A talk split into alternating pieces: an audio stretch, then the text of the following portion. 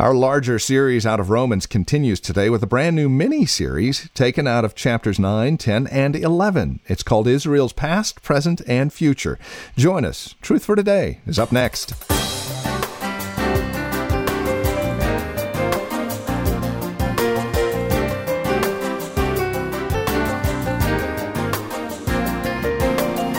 And again, welcome to Truth for Today with Pastor Phil Howard from Valley Bible Church here in Hercules. Israel's past, present, and future. The Apostle Paul talks about it extensively. In fact, he takes 3 chapters to do so. What the potter can do with the clay is the title of today's message. It's the beginning of our series, Israel's Past, Present, and Future, looking at Romans 9, 10, and 11. Join us, won't you? Here now with today's broadcast of Truth for Today from Valley Bible Church in Hercules, our teacher and pastor now, Pastor Phil Howard. 9, 10, and 11, many think that Paul just, this is kind of a, he's thrown this in, and because it deals with Israel. But it is vital to the book. He's addressing a church at Rome that is made up of Jewish believers and of Gentiles. And one of the great things going on, Paul was seen as an enemy of Israel. The Judaizers hated him because he preached circumcision wasn't the way you knew God. You didn't have to be Jewish to be saved.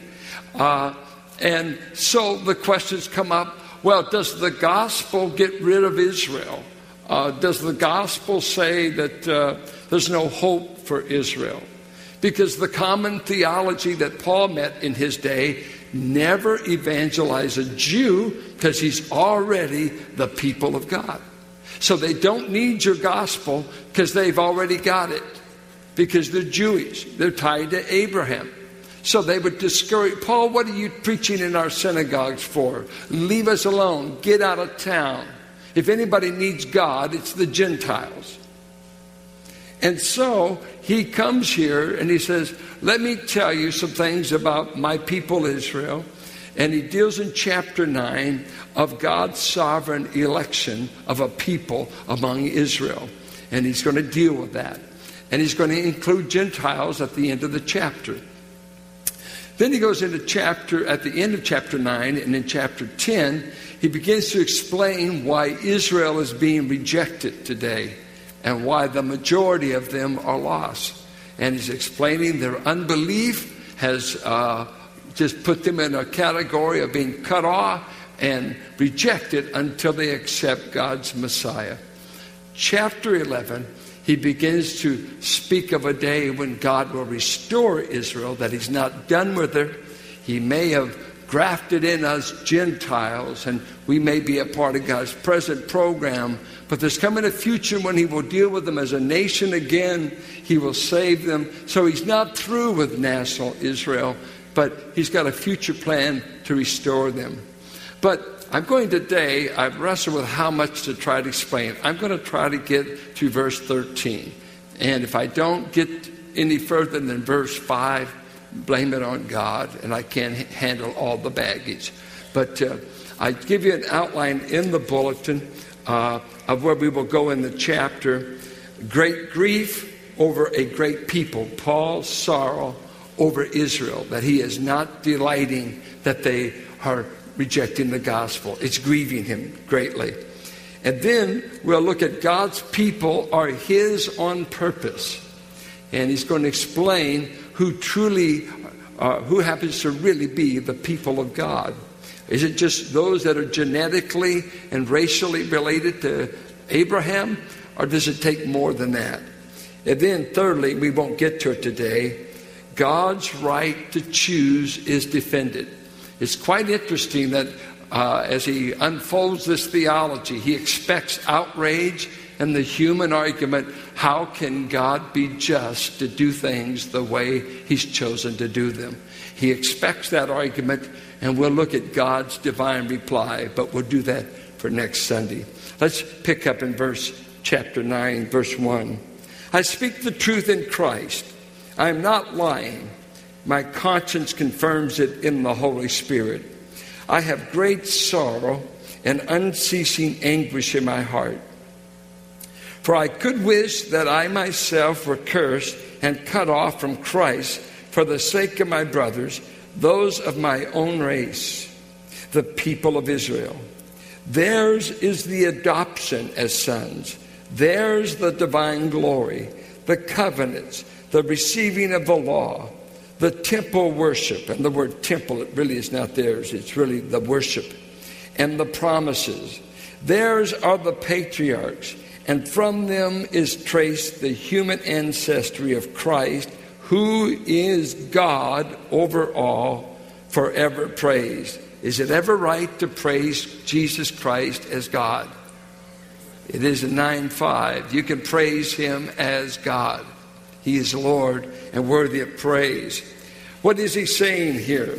Paul wants to explain how that Israel is a favored people, has been given all kinds of privileges.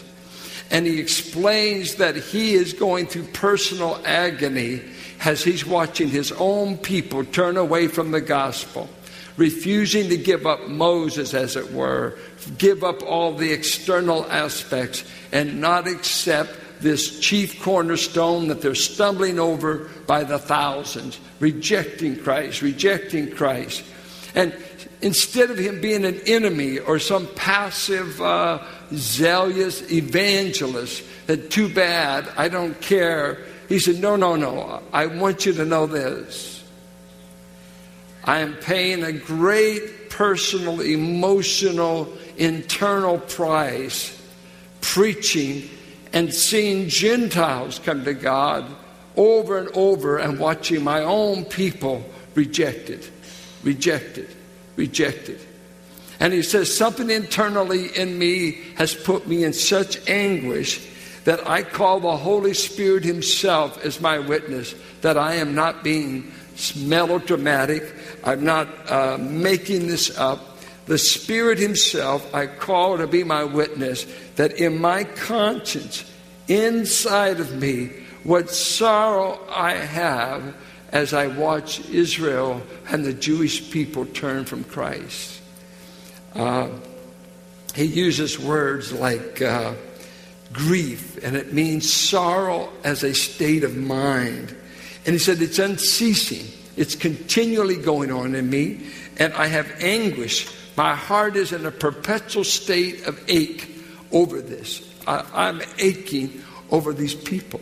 And he says something that is astounding to me, that only two men in history do I know that had such a love for the people they were trying to help, that he could say, I could wish that I myself were cursed and cut off from Christ for the sake of my own brothers.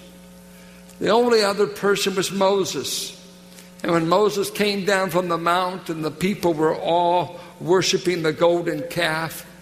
And God said, I'm sick of these people. I'm going to kill them. I'm going to make a new nation of you. And Moses says, don't, Lord, please. If you do, blot my name out of the book. Blot my name out. Then he says, what will the other nations say? That you weren't able to deliver the people you brought out of Egypt? But if not, blot my name out. And of course, God in mercy did not blot out Moses' name, but he continued to patiently deal with the people. He only killed 3,000 that day. He could have eliminated the whole nation. And then we come to Paul. Did he cut him off? The word anathema is to be put under the ban, to be cut off and cut away. And as I thought of those two men, they were willing to be cut off, but were not. Then I thought of him who was cut off for the sins of Israel. And that was Messiah himself. And Isaiah said he would be cut off. He would be hewn down. He would be wounded for their transgressions and bruised for their iniquities. And the chastisement that brought them peace was laid upon his back. Christ himself came under the curse of God in order to deliver these people. So God, Moses, Paul, And anyone with a true heart for God cannot be passive and uncaring that people reject Christ, whether they be Jew or Gentile. Then he says, let me tell you the people that I'm grieving over, the high privileges they have. And he begins to name them. They have the adoption. And what that is, God had said in Hosea, I call you as my nation, my son that I called out of Egypt. You've entered into a very intimate relationship with me like no other nation ever has. You are in the place of unique sonship privileges as a nation. He goes on, with you, you've had the glory. That is, God has hung out with you, Israel. He said it in Deuteronomy. I've never hung out with any other people in history but you, Israel. The Shekinah cloud by day, the fire by night, to fill the temple with your glory. You're the people that have experienced the divine presence of God. Oh, what a marvelous thing. It goes on, yours are the covenants. And go back to Genesis 12, where he promises Abraham, he'll make a great nation of him, give him this land, and he'll bless the nations through his seed. But on and on, the Davidic covenant, Palestinian covenant, new covenant. God made his covenants with Israel. Their blessings were to overflow to the Gentile world, but he made them with Israel. You have that as a heritage. You are the people that I gave the law to. I gave you a divine legislation. It was a marvelous thing in the Near East. In the Near East, before Israel had the law, everything was blood revenge. For any offense, the only way you settled it was by killing. When he gave the law and said, an eye for an eye, tooth for a tooth, that was a merciful legislation. You don't have to kill everybody that breaks the law. Let them pay compensation. Let the punishment be equal to the crime, and got away from blood. Marvelous legislation. 613 ordinances and commands to govern this nation. God wrote your constitution, as it were. You are the people he gave worship to. The only revealed worship in the Bible that's authorized from God is what he gave Israel. Gave them the sacrificial system, how a sinful people could approach a holy God. Made promises to them through the patriarchs and through the prophets. Yours are the patriarchs, Abraham, Isaac, Jacob, David. You've got all of this. You're the people that are rejecting Christ. It goes on, and above all, through you, the Christ came. His humanity was traced through a Jewish family tree. And you read in Luke and you read in Matthew of the two family trees. Joseph's family tree in Matthew, Mary's in Luke. What's he doing? The humanity of our Savior came through the Jewish line. The Christ, the God who came and showed up. It came through the nation of Israel. Yours are great privileges.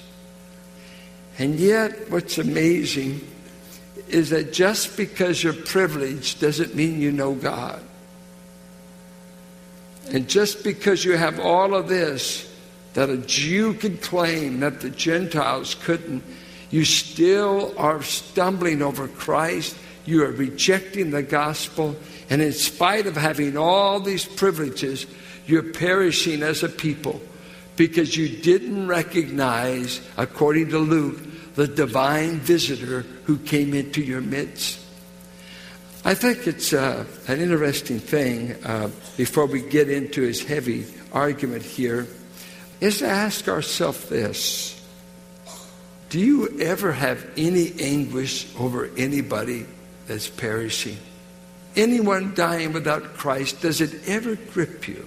I don't care where you think you are in theology. You know, does the lostness of people ever cause you any anguish?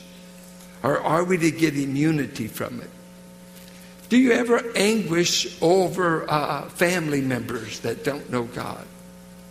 Here, Paul, I'm I'm disturbed about the racial connection I have to Israel. And I'm disturbed. My conscience knows that I'm having deep hurt and pain. And my witness is the Holy Spirit. I believe many times in the church, heaven has lost its breezes and hell has lost its fire, because we don't hardly believe either one very much. We just want comfort, a comfort zone. I got mine. The rest of you have to figure it out. But when the love of God is pulsating through another human being, you can do with, I believe it was John Knox, give me Scotland or I die. Give me Scotland or I perish. I mean, this kind of anguish for the soul of another person. Do you shed any tears for your lost family members? Do you have any anguish over your enemies that are perishing? Any anguish over those who are great sinners? Do great sinners bother you? Great sinners. If you saw in the paper this young man, Ruiz, that killed the two boys and said in the court, hey, if God hadn't wanted your boys killed, he would have kept me from killing them, and mocked the parents in the courtroom. Yesterday's paper. Cold, hard. A young girl that was very sick, attending Spurgeon's church in London, approached the great preacher. And she said, Pastor, she said, you know I'm very sick. And most likely you're going to be doing my funeral. And my unsaved father, I've never been able to get him to the tabernacle. I've never been able to get him here. But I will welcome my death for one reason, that he'll have to attend the funeral. And I'm telling you, Mr. Spurgeon, you must preach the gospel to my father. I want my father. The only time he'll come is the day he buries me. And Spurgeon did preach the gospel, and her father did get saved. You see, the love was working in that young girl. Anything to reach my father. Anything to reach my father. I don't know if I am getting older or I'm running with a different breed of cat with you folks, but I used to see a lot of Christians weep a lot more, it seemed, over the lostness of their family and loved ones than I ever see around most churches. I don't see tears. I don't see anguish about lostness. So before you get critical of Paul, before you throw up the theology that he will reveal here, and you may like it or you may not, know that he is not some cold, calculating, frozen theologian, that the lostness of people does not disturb him to the core. He is in anguish about it. I only wish I had more of such anguish, because sometimes I'm so busy doing church work that to have a burden for lost people becomes a luxury. We have to ask ourselves, as I read in the latest Newsweek about the lost generation in church and how the 20 to 40-year-old category in most churches are going for being lost to postmodern world. They don't like the church. They get out. They're doing their own thing. They're going to Eastern religions. And it's been going on for decades. And we ask ourselves, is there enough of a burden in this church to give birth to souls? Is there enough burden around here for us to do the travail, as it were, of a woman giving birth to see loved ones saved? Or have we become nonchalant about it? That's what we pay our pastor to do. We pay preachers to have the burden. No, no one is exempt. No one is exempt. What would you give up to see your loved ones come to know Christ? You don't have to become accursed, thank God. But the willingness was actually witnessed. We have record one such man, by the testimony and the witness of the Holy Spirit, he could step up in the court and say, Father, this is exactly how he feels inside. I am the witness. I know it to be true. This is not a superlative. This is not melodramatic. This man has this kind of grief. over the perishing state of Israel. So never accuse this apostle, the apostle to the Gentiles, of writing off his people with a callousness that says, I don't care. If you don't accept it, too bad. Rather, I'm in perpetual grief over the lostness of my own people. What a moving testimony of how the love of God can make us feel about lost people. Now he's going to pick up something that he's going to begin to tell them that how God saves his people on purpose and what he's going to address. This is the issue. If I am a Jew, do I automatically go to heaven? They were being told yes. If I'm Jewish, I go to heaven. And it's a favorite question you'll get on Larry King. Have you ever seen him do it? When Dave Brickner's there, when John MacArthur's there, they'll always ask, do you believe Jews are going to heaven? Now watch this national network, and you're sitting there. Larry King's a Jew. And so if you say, no, tell me the world does not begin to... They're these right-wing Christians again. Now they're acting like they're the only ones going to heaven, and they've got a monopoly on it. Now that is the secular take on it, whether you know it or not, right? Who do they think they are? They think they can control the gate to heaven. What you really want to say is, well, I didn't make the decision on who goes to heaven, who doesn't, but according to God's word and through the early Jewish evangelists, anyone that does not come through Jesus Christ does not go to heaven. Look how weak you are. I can barely hear you. You're praying about an amen. You don't even hardly believe it. Well, it is true. You're saying this one can't go to... I'm not determining, but if you don't come through Christ and Christ alone and the gospel, you can't go. Well, I don't want that kind of religion then. You're too exclusive. You're too... I know. Because broad is the way that leads to destruction, and narrow is the way that leads to God, and few there be that find it. Jesus said that. I didn't write that. Few there be that find it. That's hard theology in a secular, don't believe hardly anything. One thing they're really sure they're strong about believing, they don't believe what you believe. That's their absolute. I absolutely don't believe what you believe. Okay. Wake up. We're back to Greece. We're back to Mars Hill. Everybody's got their own God. You know, chapters 9, 10, and 11 of Romans are some of the most challenging, yet most fulfilling passages in all of Scripture. This is Truth for Today with Pastor Phil Howard, and you're listening to our series called Israel's Past, Present, and Future, taken from a larger set out of the entire book of Romans. As we close out our time together here today on Truth for Today, we would remind you that copies of the series are available for $15 or more. It's an 8-CD set that we're making available to you when you ask for it by name, Israel's Past, Present, and Future.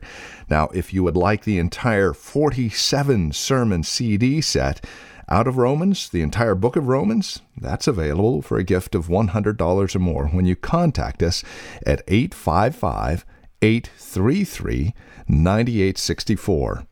Your donations are all tax deductible, and they go to further the ministry here on KFAX. Please remember that. These are donations that we use directly in conjunction with the radio broadcast to make sure that it continues here on KFAX. So bear that in mind as you contact us for these resource materials, or if you're feeling led just to be a sponsor and a supporter of the radio broadcast, we'd love to hear from you as well. TFT sustainers are those who receive our quarterly newsletter, a once-a-year special gift, and you also have access to Take a Break. It's Pastor Phil's weekly video devotional, and it's all available for those of you who come to us saying, yes, I'd like to be a part of the ministry. I'd like to be a TFT sustainer. No gift is too small. No gift is too large. We'd love to hear from you today. Would you call us? Again, the phone number is 855-833-9864. or you can write to us at 1511 M Sycamore Avenue, Suite 278, Hercules, California, 94547 is our zip code. You can also find out more information about us as well as the greater ministry at Valley Bible Church by visiting our website, valleybible.org. That's valleybible.org. You're always welcome to join us for worship as well here at Valley Bible Church in Hercules. We have two service times, 9 and 11. For the directions and more information, again, you'll find it all at valleybible.org or give us a call, 855-833-9864. And would you let one of the ushers know that you're paying us a visit through the radio program? That would mean an awful lot to us. Thank you so much for joining us today. We look forward to seeing you next time we get together for another broadcast of Truth for Today with Pastor Phil Howard.